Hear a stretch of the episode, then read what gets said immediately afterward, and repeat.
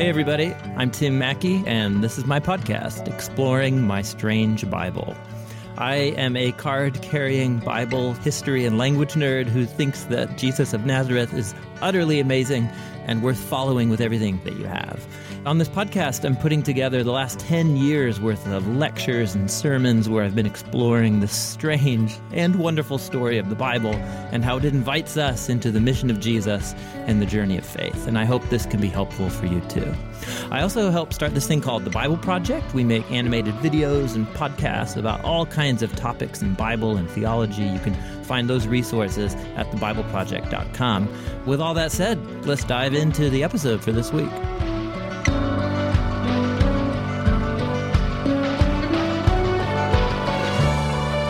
All right, well, this is the fourth of a 10 part series we're doing called I Am Who I Am. These were uh, teachings that I contributed a number of years ago to a series we did at Door of Hope Church. We took months to just stop and explore the scriptures cover to cover and rediscover the portrait of God's character told in the story of the Bible and in the story of Jesus. We're in this section uh, exploring a story of Jesus, one of my favorite because it was actually really influential on me personally in helping me rediscover who God was and God's fundamental character towards me. It's the story of Jesus forgiving the paralyzed man who's lowered down on ropes through a hole in the roof by his friends is such an amazing story. But also the context, we're going to explore the version from the Gospel of Mark and the way he frames that story, the way he sets it up by what comes before. It's really amazing. What this paralyzed man discovers isn't just that Jesus has the power to make him well. What Jesus does is fundamentally redefine his understanding of God by his act of forgiveness and healing. Uh, how does forgiveness reveal something fundamental about God's heartbeat for our world? And that's what we're going to explore in this story. So I hope it's helpful for you, and uh, let's go for it.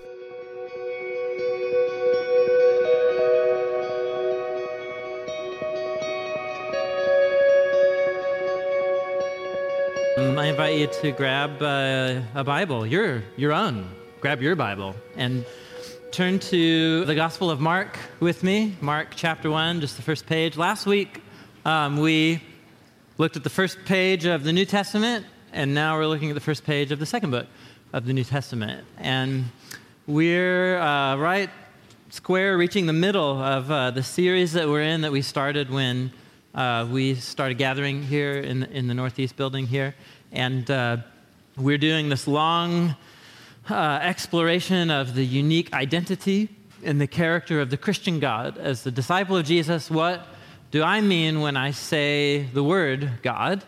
And the reason we're doing this is kind of born out of this conviction that the word God is a very sloppy, ambiguous word in American English or in Western English.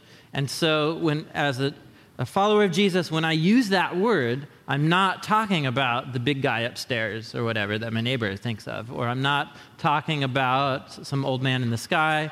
When I use the word God, I'm not talking about the same God that, that gets invoked in kind of American public religion or something like that. For a Christian, the word God has a very specific meaning, and that meaning is totally bound up and, and woven up with Jesus and who, who Jesus is. And so we took a month to explore uh, God's character as God the Father. We're taking now uh, a month leading up to Easter to explore the character of God through, uh, we're doing this long uh, exploration of the unique identity and the character of the Christian God. As the disciple of Jesus, what do I mean when I say the word God? And the reason we're doing this is kind of born out of this conviction that the word God is a very sloppy, ambiguous word in American English or in Western English. And so, when, as a, a follower of Jesus, when I use that word, I'm not talking about the big guy upstairs or whatever that my neighbor thinks of, or I'm not talking about some old man in the sky. When I use the word God, I'm not talking about the same God that, that gets invoked in kind of American public religion or something like that. For a Christian, the word God has a very specific meaning, and that meaning is totally bound up and, and woven up with Jesus and who, who Jesus is. And so we took a month to explore uh, God's character as God the Father. We're taking now uh, a month leading up to Easter to explore the character of God through us in Jesus. And so um, we're going to explore uh, what I think is one of the most beautiful, important stories about Jesus today in the Gospel of Mark, actually in chapter 2. But, you know, with me, you can't ever just do the passage you're going to focus on. You have to talk about everything all at once, right? So, uh, Mark, Mark chapter 1. Let's just uh, dive into the first sentence and uh, see where the rabbit hole will lead us. Mark chapter 1. The beginning of the good news about Jesus, the Messiah, the Son of God as it is written in Isaiah the prophet I will send my messenger ahead of you who will prepare your way, a voice of one calling in the wilderness, prepare the way for the Lord and make straight paths for him. End, end quote. And so begins Mark's gospel. All, and we're all like, oh, yes, oh, Isaiah 40, oh, the brilliant, really good Mark. Okay, let's get going. so, no, that's never the case with us, right? Because uh, we didn't grow up in Jesus' family where uh, the family scriptures, what we call the Old Testament scriptures, you're like, you're raised on these stories and these poems from the time you're a little child. And so, what Mark is doing, you remember last week, Mark wants to introduce Jesus to you, just the same thing that Matthew did which is first uh, make this claim that Jesus didn't just like drop out of nowhere. He came and he's what he's doing is a climactic moment in a long story that leads leads up to this moment. And that long story is Jesus' family story. So do you remember if you were here last week, how did Matthew do that at the beginning of his gospel? Genealogy, right? Through that long long list of names which is a gripping way to begin a story, right? We're just like thrilled right from the beginning. So, so that's how Matthew does it. He's inviting you in Jesus fam- into Jesus' family story to understand who Jesus is. Mark's doing the same exact thing. He just does it more briefly, and he does it through uh, quoting a whole bunch of poetry. and so uh, he, he says, Here it is. This is going to be good news about this guy, Jesus, Messiah, Son of God. You know, Isaiah 40. Okay, let's get moving. and so, hold on. Okay, let's stop here. So he has this long quote from Isaiah. Uh, most of it comes from chapter 40, but um, he's also doing some awesome things here. He's actually sprinkling in some words from Exodus 23 and Malachi chapter 4 and Isaiah chapter 40, and because he's brilliant and amazing, and that's that's how he works. So Isaiah 40, and then you just get you're supposed to get a whole story, which we're going to take a moment just to recap briefly. And then you're like, oh, oh, we're at that point in the story. Holy cow. And then the rest of Mark 1 unfolds, and, you know, you're deer in the headlights because this is so amazing. So let's just take uh, a moment a moment here to get this backstory. What Mark's doing, you, you, can see in verses two and three. He's just he's thrown together actually wording from three different uh, passages in, in the family scriptures, in the Old Testament scriptures. And so, and what he's trying to do is not just you know, correspond the wording to some events that happen. He's trying to get a whole story in your mind right now. So we do this. Um, we do this in culture through different ways, but a, we do this kind of thing uh, all the time. So I'm, i uh, Googled the other day just because I was curious and because it really does seem like Google is omniscient. I don't know what else to say about that. But uh, so uh, 100 uh, most famous movie lines. Do you know this whole web whole website dedicated to surveying and accurate statistical information about what are in fact the 100 most famous movie lines? And so, uh, right in the top uh, 15 uh, is this one Toto. I've got a feeling we're not in Kansas anymore. For eight of you knew that one, okay, apparently. so, okay, little line. Toto, I've got a feeling we're not in Kansas anymore. And for those of you who know the story, what, what moment is that in the story? Yes, right after the, you know, the house lands and all this kind of thing, and she's waking up to this reality. It's sinking in this whole, this whole broad new world. Now, much closer to my heart uh, was like number three or something like that. And that's, uh, hey, Luke, may the force. Right? And so, and so there's a lot of, there's a lot of may the force be with you moments, right? In Star Wars. But hey, Luke, hey, Luke, yes, yes. Exactly right. It's Han, it's on the lips of Han Solo. And this is why that moment's significant, because in Han Solo's character development, right? So, because he's been, the whole, the whole movie, he's been very skeptical about the Force because you can't see it, touch it, you know, feel it, smell it, or anything. And so he, Han Solo represents what George Lucas was trying to undermine, which is the modern Western materialist worldview. So if you read interviews, that's what he was going for. And so Han Solo represents this whole worldview that is skeptical to anything that claims to be real, but that isn't, you know, uh, apprehendable by the five senses. And so, he, but through knowing Luke, he, his whole worldview has been shattered, and he realizes that there's a bigger world that can fit inside his head. And so he it all of a sudden becomes open to this. And so, right as they part ways to go on the mission to go destroy the Death Star, he says, Hey, Luke, for the first time ever, may the Force be with you. And it shows his, his changing, his character's changing. He's, his mind is broadening. And Han Solo, He thought he looks awesome. His haircut was unbelievable. And uh, so, anyway, you guys with me here? Now, maybe only some of you knew that scene, had that scene come in your mind, but this is, this is what I'm talking about little lines. You just throw them out there, and it's like, oh, oh, yeah, that's so epic, that moment in the story. That's, that is what Mark is doing right, right here. And so when he, when he quotes Malachi 4, Exodus 23, Isaiah 40, and blends it all together, you're just like, oh, oh, oh that's where we are holy cow. And then the whole, what follows in Mark chapter 1, and then the story we'll look at right at the beginning of, of chapter 2. Just again, like I said last week, it's, it just pops into three dimension, color, stereo, whatever, whatever you want to say. So, thumb right here, put your thumb here, turn back to Isaiah 40 with me, and we're going to take a little uh, five minute detour into Isaiah 40 because it will help us. It'll help us read the story about Jesus healing a paralyzed man and forgiving his sins that will help us read it with a new set of eyes. Isaiah chapter 40.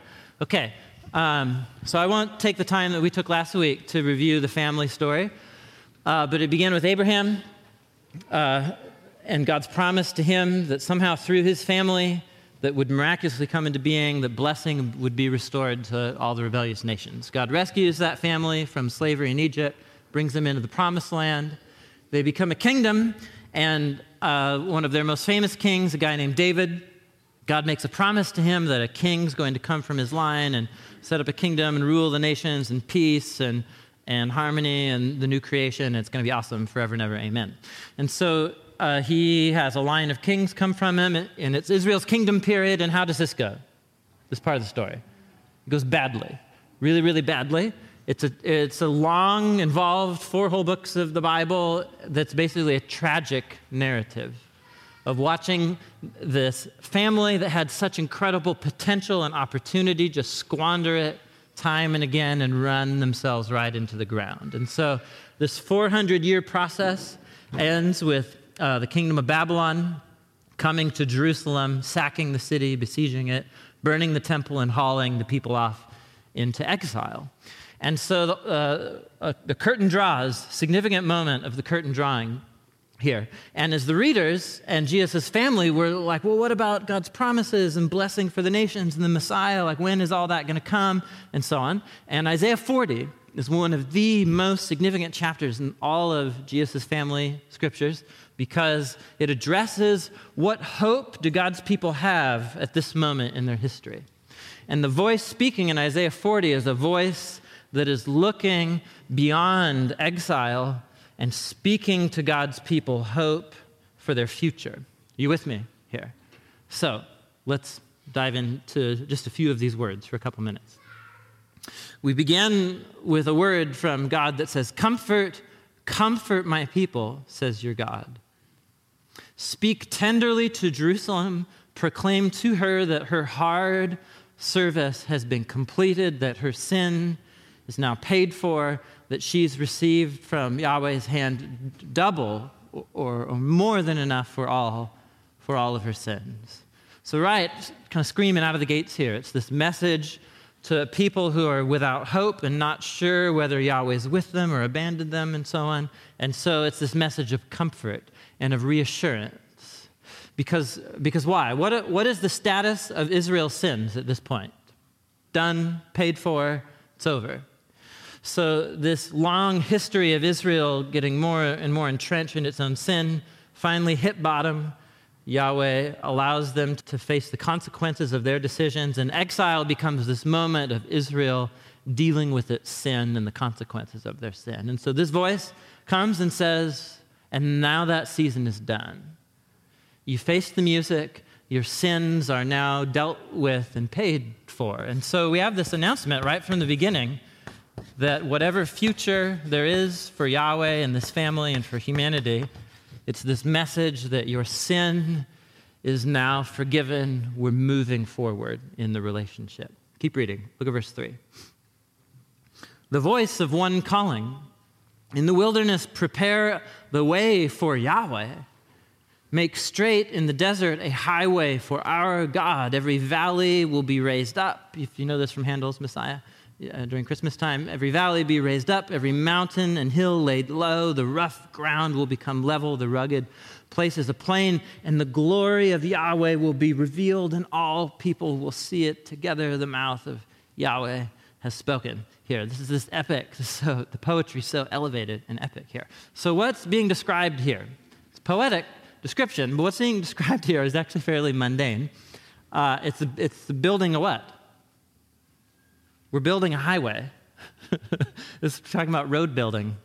Uh, my, my son's favorite book uh, about six months ago was all this, this poetic set of rhymes about building this road. And it's broken into about 12 stages of like the, you know, the grader comes and pours, and then pours the gravel and then the tar and asphalt. Anyway, so that's like what's being described right here, right? So if you're building a road, a big highway through the desert, and you come to a big valley and you want to build the road, what do you got to do to the valley? Yeah, fill that thing up, right? And to make it level. And then if you're like going to run a road right through and there's a big bend and there's a hill or something like this, what do you got to do with the hill?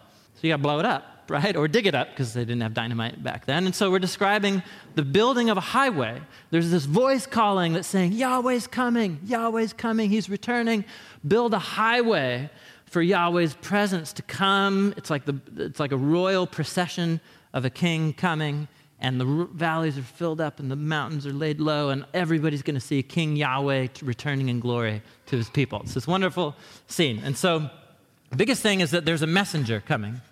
There's a messenger coming to herald, to herald what? To herald Yahweh returning. So, Jerusalem which is where Yahweh's temple was. It's where the people's um, uh, where the people's gatherings were to meet Yahweh and so on. That all got destroyed. Where do we stand with Yahweh? Where did Yahweh go? Did he abandon us? Did he leave us? And so the prophet says, No, dude, sins are forgiven. Listen to this good news. There's a messenger coming who's going to herald the return of, of Yahweh himself, is going to come back to visit his people and to fulfill to fulfill his promises. So think through, if you were here last week, there's another passage in Isaiah that we read uh, from chapter 59 that talked about the same thing that Yahweh looked out at humanity and at Israel and at the kings from the line of David, and he saw there's no human, there's no one qualified with any kind of integrity to actually be the human being who I called them to be and to bring salvation and deliverance and so on. And so Yahweh said, I'm going to roll up my sleeves and I'm going to do this myself. It's the same imagery here. Yahweh's coming back, sins are forgiven, he's returning personally. Let's keep going. Verse 9. Oh, yes, yes. Verses 6 through 8, a whole other sub rabbit hole that will take in half an hour of awesomeness to go through, but we don't have time. So, verse 9. You who have, you who bring good news, good news to Zion, Go up on a high mountain, you who bring good news to Jerusalem. Lift up your voice with a shout. Lift it up. Don't be afraid. Say to the towns of Judah, Here is your God. Look, sovereign Yahweh, he's coming. He's coming. So you have this, you have this herald who's announcing good news. I wonder if I've ever heard that word before in relationship to Jesus. so uh, this word could also and is sometimes translated gospel. So, uh, if you're wondering, like, where did this word, ever, the concept of good news, gospel, ever even come from? Here, right here, you're looking at it. This is where it begins life. And this is where Jesus got his language for where he thought about what he was doing. So Yahweh's returning. And notice how Yahweh's returning. He's coming back. Look at verse 10. Sovereign Yahweh, he's coming with what? With power. And he rules with a mighty arm. His reward is with him, his, his recompense accompanies him. And so you, you, get this image here like, oh, he's not just coming back to plant some flowers in Jerusalem or something like that. He's coming back to, first of all, as a king, right? He's coming with his arm, he's going to rule like a king. So he's coming back to bring his kingdom and to rule as, as king. And he's going to bring reward and recompense. He's going to bring justice and visit justice on those among his people who, who ruined Israel's vocation and calling and hold them to become accountable. And so now we're kind of like, whoa, it's really intense. And we're kind of freaking out, like, whoa, Yahweh's coming back, but it, not everybody's going to be happy and so on. And then look at verse 11. He tends his flock like a shepherd, and he gathers the lambs up in his arms, and he carries them close to his heart and he gently leads along little lambs that have little lammies behind them, right? Little that have that have young. Did you get that's like a head turning moment. You were just like, power, glory, return, Yahweh is king. And then this very, uh, this very compassionate, gentle, soft description of, of Yahweh as this attentive shepherd and he's coming back to bring justice, but he's also coming back to pay attention to the weak and to the vulnerable and the little lammies. And he's going to pick them up and, and carry them right here.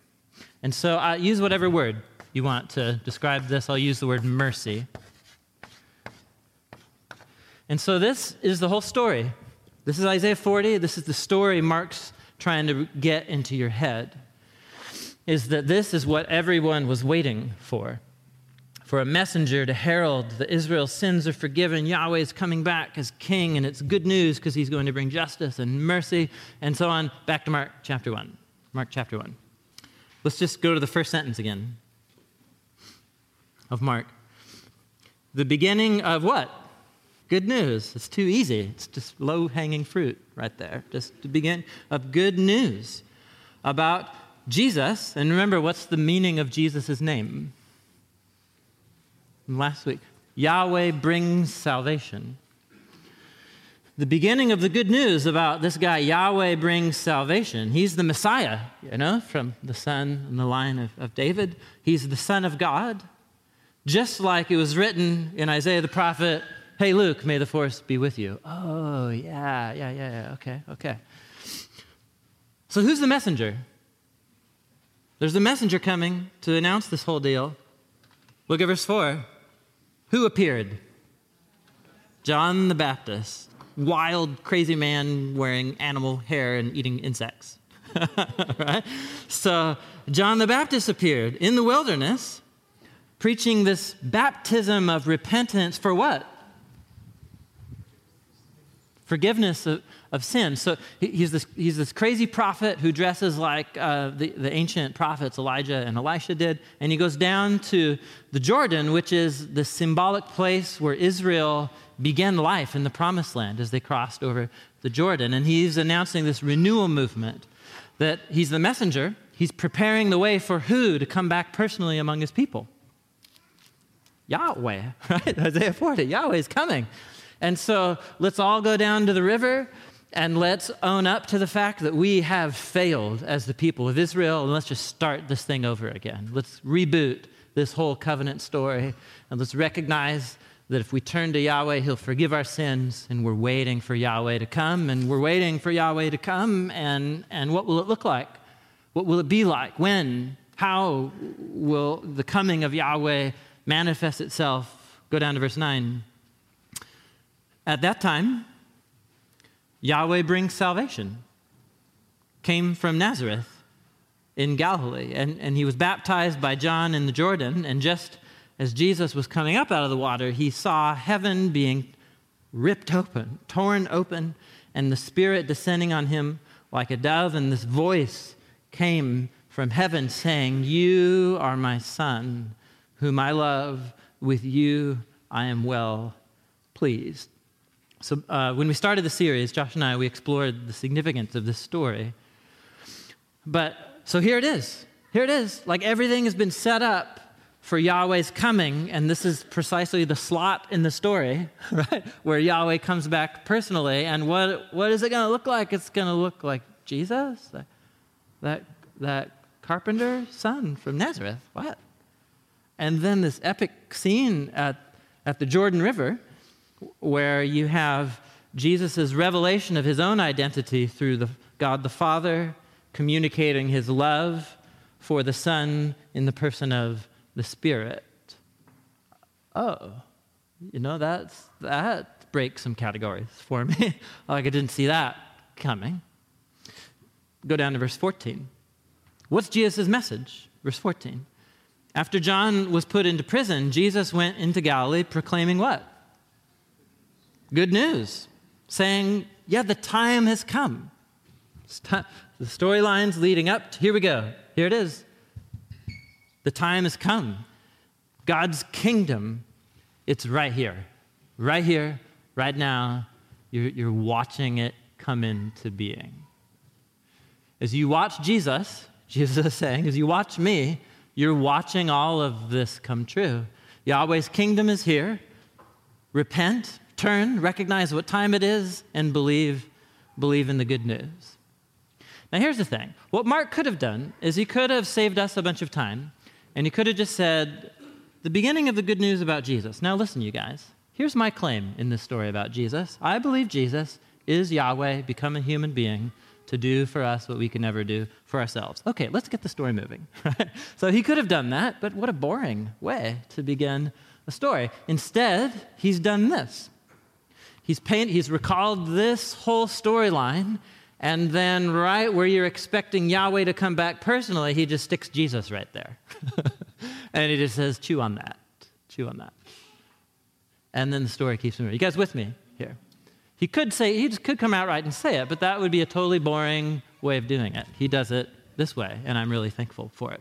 So, what, what does it look like when Yahweh comes up and when he comes to rule as king? What happens? Well, Jesus calls a group of followers to himself. Look at verse 21.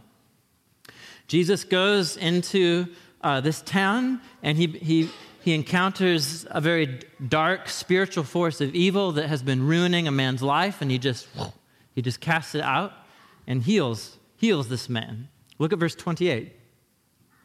And so news about him, Jesus, began to spread quickly over the whole region. And so as soon as they left that scene, they went, he went uh, with James and John to the home of two other guys, Simon and Andrew. And there, Jesus finds this woman who's deathly ill, and so he heals her right there in the house. And then look at verse 32. It just keeps going. That evening, after sunset, people brought to Jesus all of the sick and the demon possessed. The whole town is gathering at the door.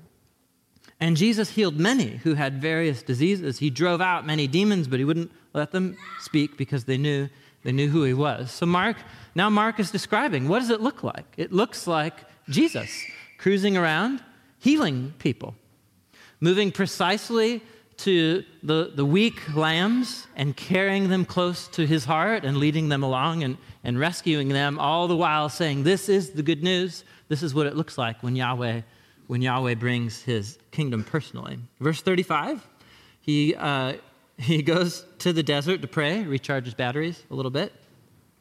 Uh, and then Simon and his companions went to look for him, and they said, Jesus, everybody's looking for you. Everybody's looking for you. He goes back and he, he heals this man with a skin disease. And then look at verse 45. He told the guy to be quiet, like, hey, keep this on the wraps. You know, I'm trying to like actually have a life here in a ministry, and if, if you kind of let the word out, it makes things difficult for me.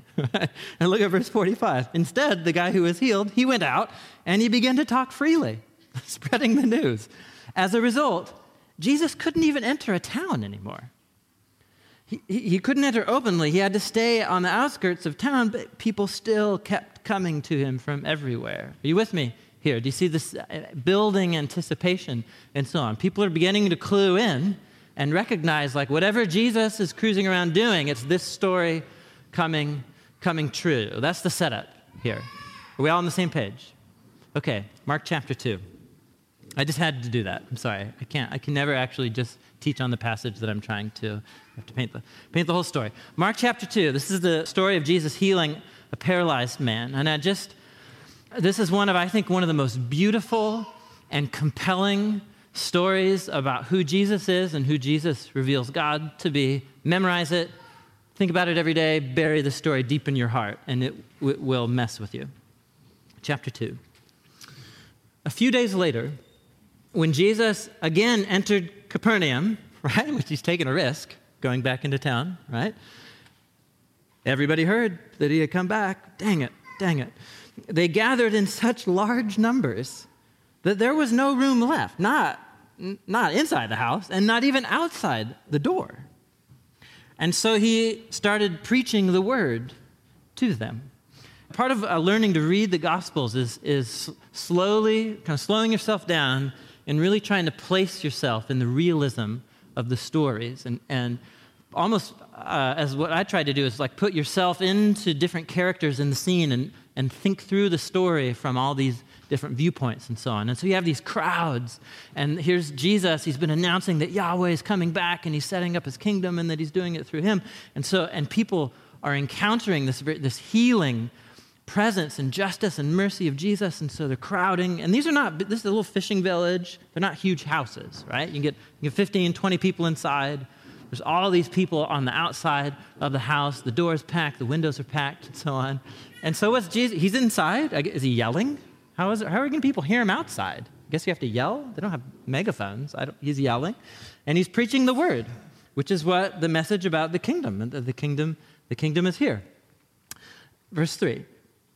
So some men came, and they bring to him a paralyzed man, carried by four of them. Now, since they couldn't get him to Jesus, because of the crowd, so say a few hundred people around this small house with a little door and window, so they can't get him into the house. And so they made an opening in the roof above Jesus by digging through it. Then they lowered the mat down that the man was lying on.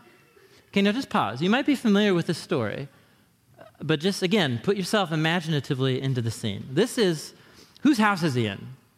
Most likely Simon and Andrew's that he was in earlier. How are you feeling about Jesus being at your house right, right now, right? So you thought it was just going to be a quiet evening, Jesus teaching to a small circle, hundreds of people show up, right? And then some people are so desperate that uh, they actually get on the roof of your house. Now, don't think uh, A-frame houses or anything like that. These are single-story buildings. Um, they're not that big, and there's um, the roof is flat because that's valuable space, that's workspace.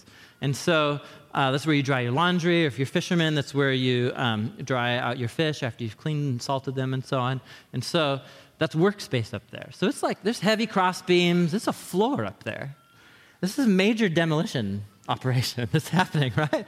On the roof. And there's always an external outside staircase and so on. And so these four guys carrying this man who can't walk, there's a crowd, people are trying to hear Jesus. And so they're so desperate. They're so desperate. They sneak around to the stairway, right? And then they get up on the roof and they just straight up start tearing it apart. They're tearing up the floor. Are you with me here? This is crazy. And, you know, the story doesn't go there at all, but there's, you have to wonder, like, what? Did Jesus keep talking? There's like jackhammers going on right above their heads, and there's like dust falling down and sticks and broken clay. And it's like, what? Did he keep talking? Did he act like it wasn't happening? Like, I, you know, we don't get any of those details in the story, but that was clearly some dynamic of going, going on. These guys are so desperate. So they rip this, you know, demolition hole in the roof, and they lower, they lower this guy in, right? You know, by ropes or something, by the four corners, and just right down before Jesus, and now he can't ignore them anymore. Like it's kind of like, oh, oh, okay, all right. What do you do? What do you do? So such an such an intense story. Look, look at Jesus' response. This is so powerful. It says, when Jesus saw whose faith? Look at it. It says, their faith. When Jesus saw their faith, he said to the paralyzed man, Son, your sins are forgiven. There's a, a, million amazing things happening here. Let's focus in on a few of them. First of all, this is the first occurrence of this theme in the Gospel of Mark, and it's a big one in the Gospels, and it's this theme of faith. When people come to Jesus, Jesus and, and they walk away healed or forgiven or transformed, somehow Jesus always brings up uh, faith in, in, in the connection and what just happened in this encounter that people had with him. And it's a big theme because where Jesus is in places where people refuse to believe who, who, he, who he says he is, and they are suspicious of him or they want him to prove, like, prove who you are or something like that. Uh, in those places, uh, people walk away from that encounter with like a, a scary Jesus, with Jesus who's just like, what, what? And he'll just walk away. It's a Jesus with whom they get make no progress. He's impenetrable and always talking in parables, and they make, he makes no sense to people who come to him with that mindset. But the people who, like these guys, they, they just come with just this pure desperation, like, hey, this guy is in a bad situation. Uh, we don't know what to do. Jesus, you're amazing, and you can do something here. We just got to get to Jesus. And to people who come with that openness and recognition of their need, he's just right there. He's right there for them. And those are the people to whom he says, Your faith has made you well, or your faith in me is the key to this relationship, you know, moving, moving forward. Now, here, so just stop and check your words faith at the door, right? Whatever you thought the word faith means, and look at the story. How does Jesus know that, that these guys, I think the, the four friends, but I, I think it assumes the paralyzed man too. How does he know they have faith? Look at the story. How does he know? Has he had a conversation with them? So, do you really believe in me? So, so like, I'm the, I'm the Son of God. You're saying you believe that fact or something like, no, don't. There's no conversation. How does he know they have faith? they just tore a house apart to get to him. You know what I'm saying? That's the idea here. They, they would let nothing you know, check their desperation to just get in front of Jesus. And this is really crucial because uh, I think some, somehow our ideas of faith and belief in, in Christian culture, what, whatever, it's somehow we associate it with a feeling that you need to muster up. Like, oh, I need do I have enough faith in Jesus? Am I sure? I placed my faith in Jesus, but did I really? Was it enough faith? I think it might have been 53%. I need to get to that 74% mark or something. You know, do I, it becomes this thing that we, that we muster up. And with Jesus, he saw their behavior. And he said their choices actually speak to their deepest convictions and beliefs about the world and, and about me. And this is like belief in the scriptures is not, it's not only a mental activity. Belief it, I think it begins with processing what's true about myself and about God and so on. But if you want to know what I actually believe, please don't listen to what I say, because I'll likely increase the impressiveness of what I say I believe, inflated about 30% so that you think well of me, right? I mean, it's what we do, right? So if don't listen to what we say we believe, that's perception management, right, of each other. What we actually believe is the choices that we make and how we live.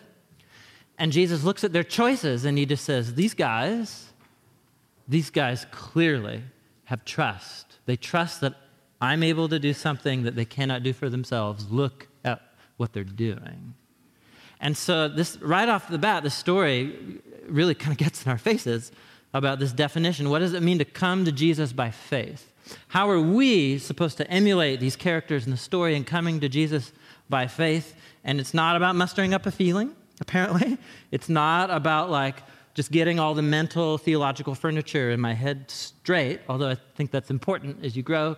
It's, it's just about this pure realization that I need Jesus and he has something that I need, and I can't let anything get in the way of me getting into the presence of Jesus and hearing the truth about him. It's very powerful. It's their faith. Now, notice also, this is just worth observing. Who does, who does he speak to? Look at verse 5. Who does he speak to? He's speaking to this guy, the paralyzed man, But who's, what's he responding to? He's responding to their faith. You, you with me here? So this is unique in all the stories in the Gospels. Usually it's whoever the person is seeking Jesus, he'll talk about your faith.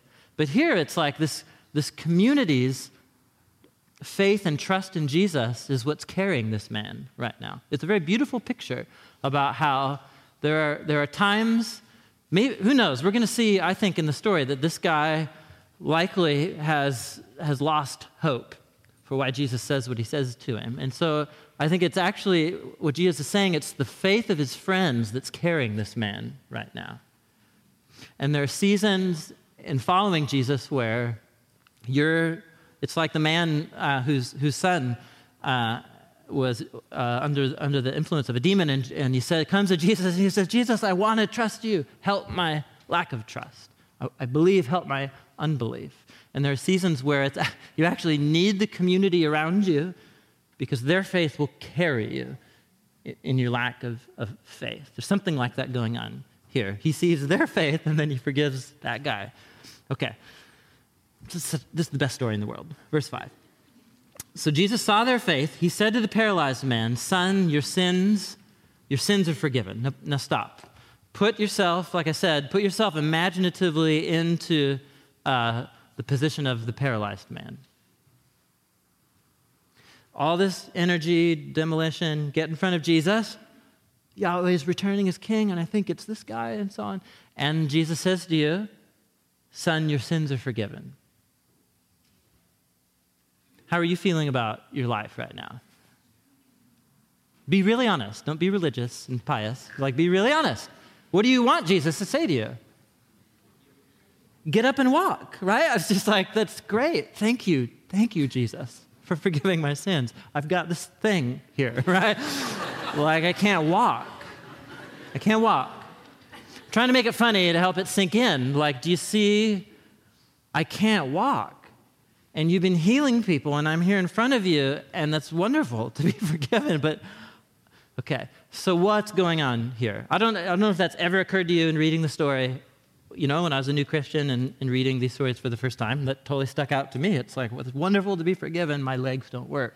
And that's what I came here for, Jesus. So, so here's the thing Jesus is for sure going to heal this guy. He's, that's been in his attention the whole time. He's been healing lots of people he's going to heal this guy. His very next thing that he was going to say to the guy was, Get up, take up your mat, and walk home.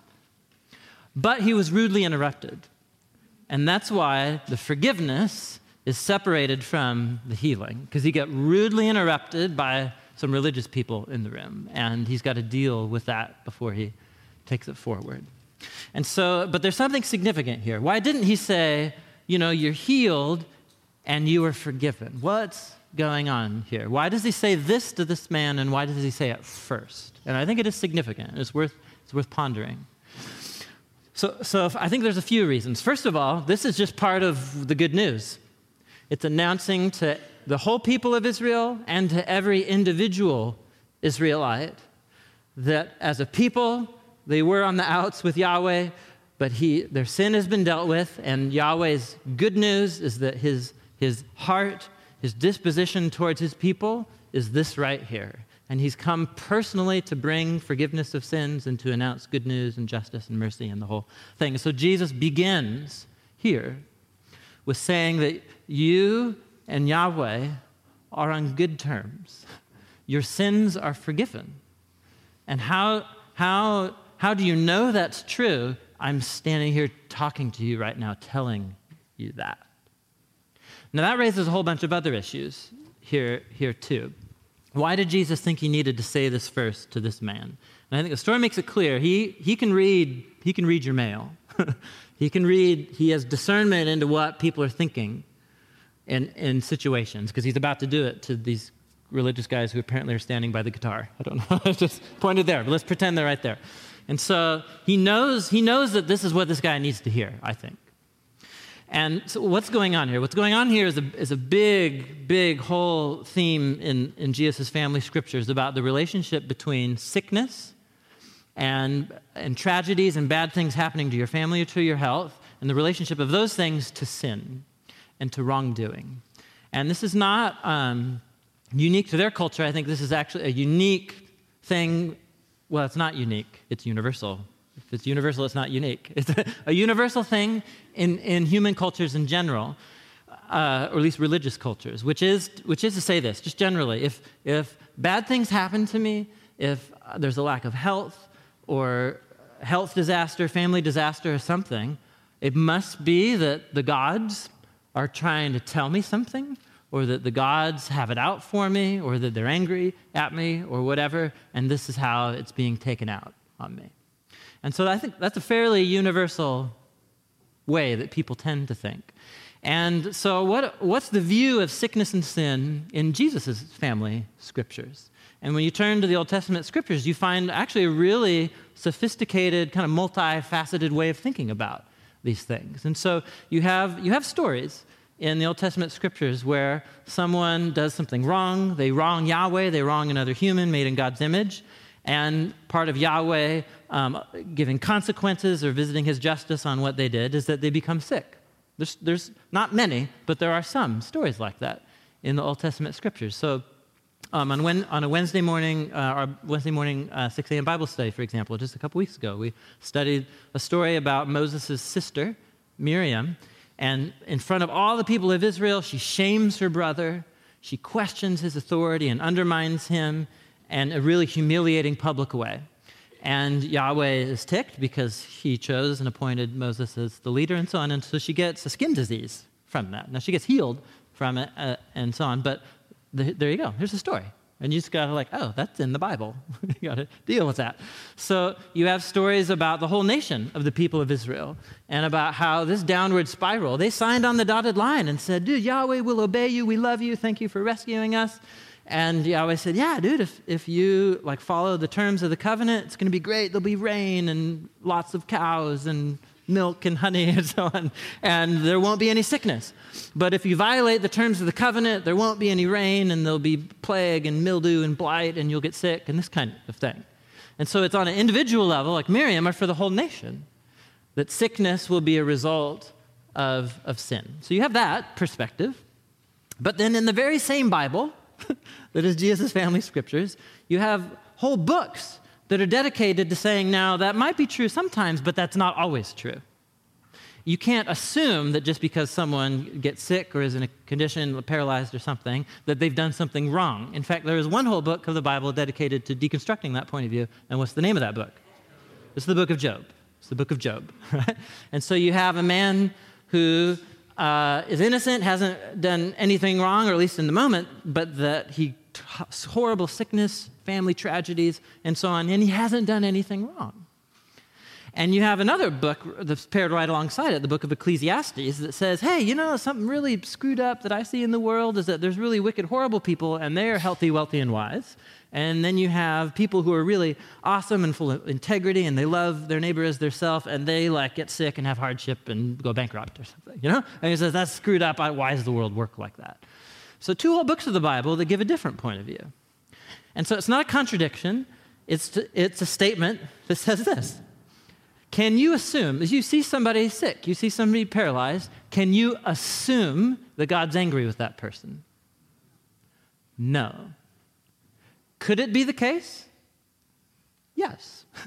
Is it necessarily and always the case? No. And here's the thing is I think most of us tend to the world's very complex and relationships are complex, and this whole question is complex. And so the Bible doesn't give you a simple answer, right? It doesn't give you a simple answer at all. But because we want simplicity in our worldviews, we tend to just camp out on one of those views or the other. And the Bible forces you to hold, hold both of those in two hands. And so this is, this is why I think Jesus brings up this issue and brings it up first. There's, there's a story in John chapter 9 where Jesus encountered a blind man who he's going to heal. And his disciples come up to him and they say, Ooh, that guy's blind. Who sinned? That guy or his parents? And what is Jesus' response? He says, Neither. Neither. Right? There's another, there's, there's another option. Right? And another option is what's going to happen here is, is so that he could be healed, and this whole thing will be for the, for the good and helping the good news spread and so on. So, so neither. Jesus does not assume that. But if you grew up in a culture where that is the basic assumption, if you're sick, Yahweh must be ticked at you. If you had a family tragedy, uh, yeah, Yahweh must have abandoned you. I don't know. I don't know where you stand with Yahweh. And you grew up in that culture. And so just imagine what this paralyzed man, we don't know how long he's been in this condition. Imagine what he knows other people think about him. Imagine what you might even begin to think about yourself after years of this idea being what you, what you swim in, and so on. And so, what Jesus does is first, he addresses this, this man's spiritual, emotional, I think even psychological state by just saying this word Son, God is not angry at you. You're forgiven. It's good, it's good news. Yahweh's here announcing good news. Whatever is in your past, I mean, whatever, just because he's paralyzed doesn't mean he's innocent. Whatever, he screwed up just like the rest of us are. And so, whatever is in your past, wherever you thought you were with Yahweh, this is not an issue anymore. You're forgiven. You're forgiven. Yahweh's not ticked at you, he's not angry at you. And how do you know that's true? Well, I'm here saying that to you right now. That's what Jesus is saying. And this is very, this is so powerful because what he's, he's not just claiming to be God and he's not, you know, just saying like, you, you, he is saying your sins are forgiven. There's so much more going on in this explosive line. He's, I think he's redefining this guy's view of God. That God is not primarily a God who's just waiting to bring the hammer on you. He's understandably grieved about the way that human beings destroy ourselves and his good world and, and destroy others. But Jesus is here saying, here's what Yahweh's doing about that your sins are forgiven. And so I just think again, is we, how does this word, how does this story of Jesus speak God's word to us? We're in the place of these people trying to get to Jesus, and the first thing Jesus wants his people to know is that you are forgiven. That's, the, that's where we start things. Whatever you think about yourself, whatever you think about God, whatever wreckage is in your past. So, so here, now we're right here, right now. Jesus is speaking to you. God's not angry at you. He's here to offer forgiveness and a, a new way forward. Can you hear that today?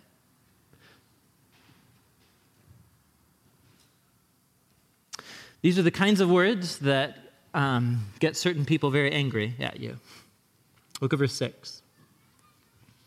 Now there were some teachers of the law sitting there, and they were thinking to themselves, What? What? Why? This guy can't talk that. You can't say that. Why is this fellow talking like that? He's blaspheming, which is a very serious charge. It, so, blaspheming is about, in a very dangerous, flagrant way, dishonoring God, saying and doing and claiming things that encroach on, on God's, God's prerogative. You're saying you are doing things that only God Himself can do. That's what's going on here. And they make clear what, what is it? Why he's blaspheming. Who can forgive sins but whom?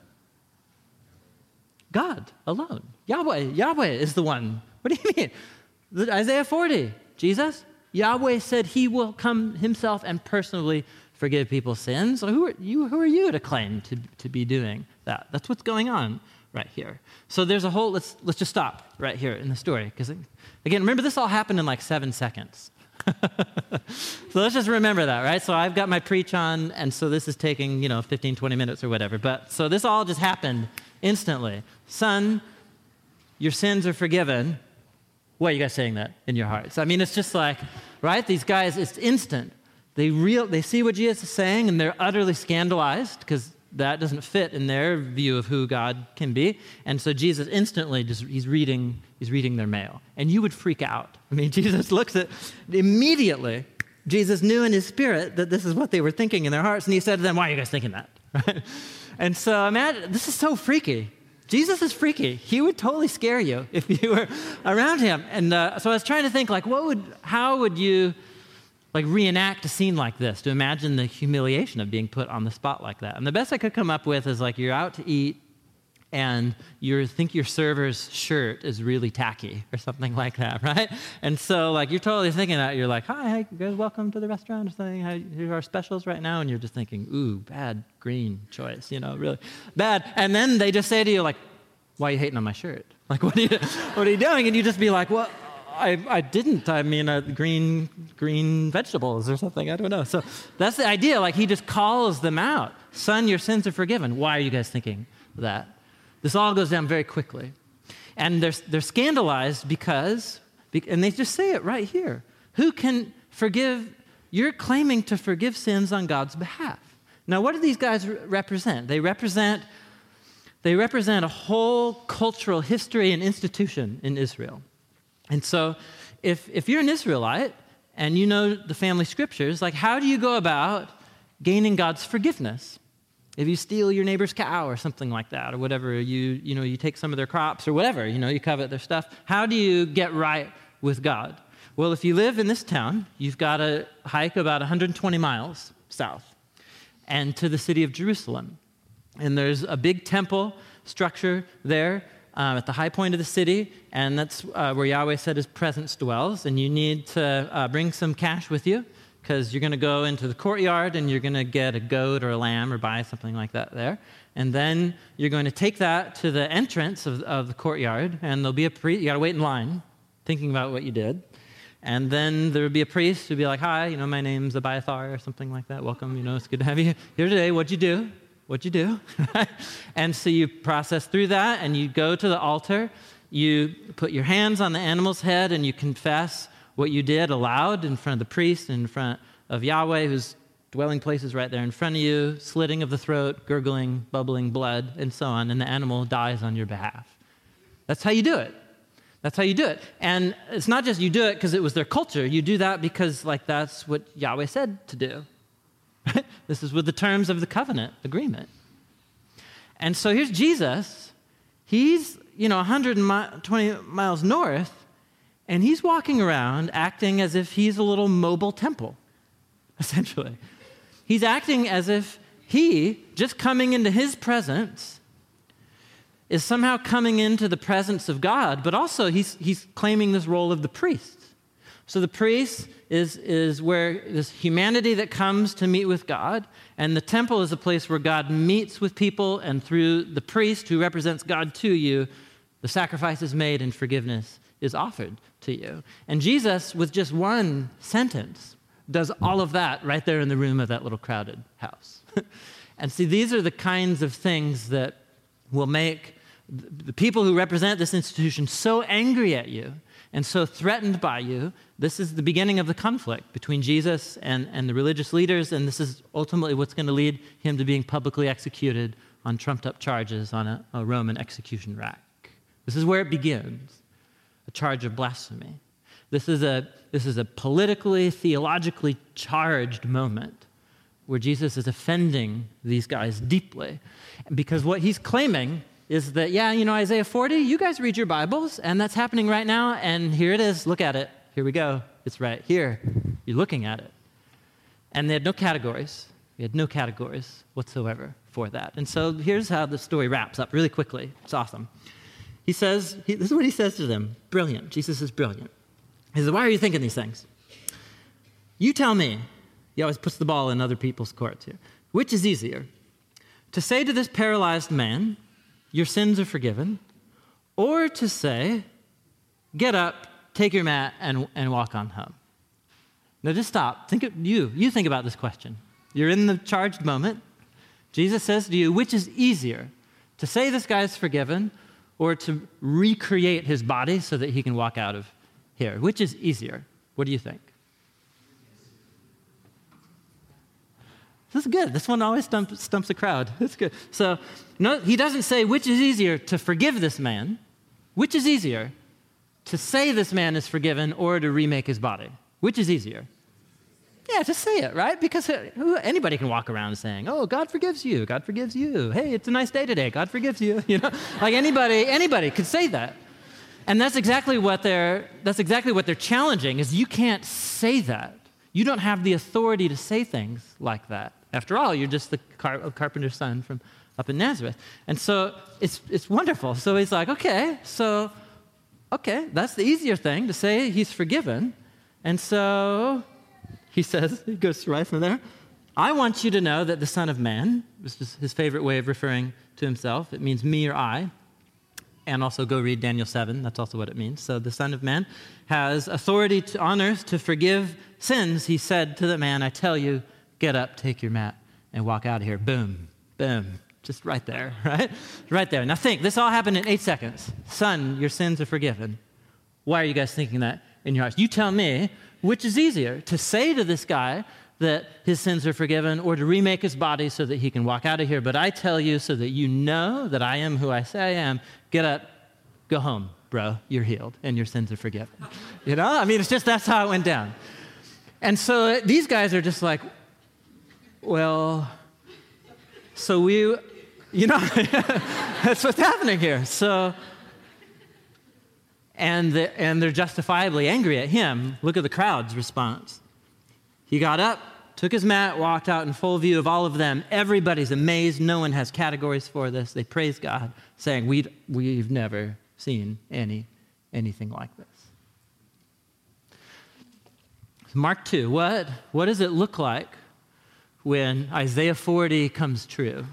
What does it look like when Yahweh comes personally to announce good news to his people and to bring the healing reality that brings mercy to the weak, but also justice on the arrogant. What does it look like when that shows up? And Mark says, here here you go. This is what it looks like. And it's not, it's, there's both a theological claim that Mark is making about who Jesus is. He is the place where God and humanity meet perfectly together for forgiveness and healing and reconciliation. But it's not just theology to Mark, it's not just theology to the paralyzed man, is it? This is his whole, his whole view of God has been remade in about 10 seconds here. And all of his assumptions about who God was to him and why he's in the situation that he's in, that all, Jesus just redoes all of that. And so, how does this story speak a word of God to us? I think it makes this, it's the same one two punch. It's this who do you say that Jesus is? You, we read the story now. It's very clear who Mark says Jesus is, who Jesus is claiming to be. Who do you say? that Jesus is. And it's not just an idle question because your view of the world and your view of God and your view of yourself is what's at stake right here. And the first thing that Jesus comes and says to this man is, Son, little child. That's what he calls him. He never calls anybody that. Little child, little boy. That's what he says to him. God's not angry at you. Whatever you think about yourself, wherever, whatever you've done, whatever trail of wreckage you happen to have, whatever, like that's not the issue right now. The issue right now is Yahweh brings salvation standing here telling you, you're forgiven. Let's move forward into something new for you. And so I think that's where this, this lands for us. I don't know your story, and Jesus surely knows your story. He's been reading your mail for a long, long time, right? If this story is any indication of his insight into people. And his first word to you is, of course, like the, the, the, downward spiral of the stupid decisions that we make. It's not as if God doesn't care or that he's indifferent. But Jesus comes to you and to me and saying, That's happened that doesn't determine who God is to you. He's not out to get you, He's not calling down curses on your life. Jesus is historical flesh and blood announcement that God's not angry with you. He wants to forgive you. And whatever guilt and whatever shame or regret that you are carrying, you need to bring that to Jesus because he wants to make you new. I believe that's what Mark 2 has to say to a whole bunch of us this morning. And so as we come to the bread and the cup, I encourage you, again, not to, to allow this to become another repetition of the, of the ritual, but to really make this a moment where Jesus' life and his death and his resurrection speaks to you a whole new view of God and a new, new view of yourself. Let it speak good news to you today. Let me close the word.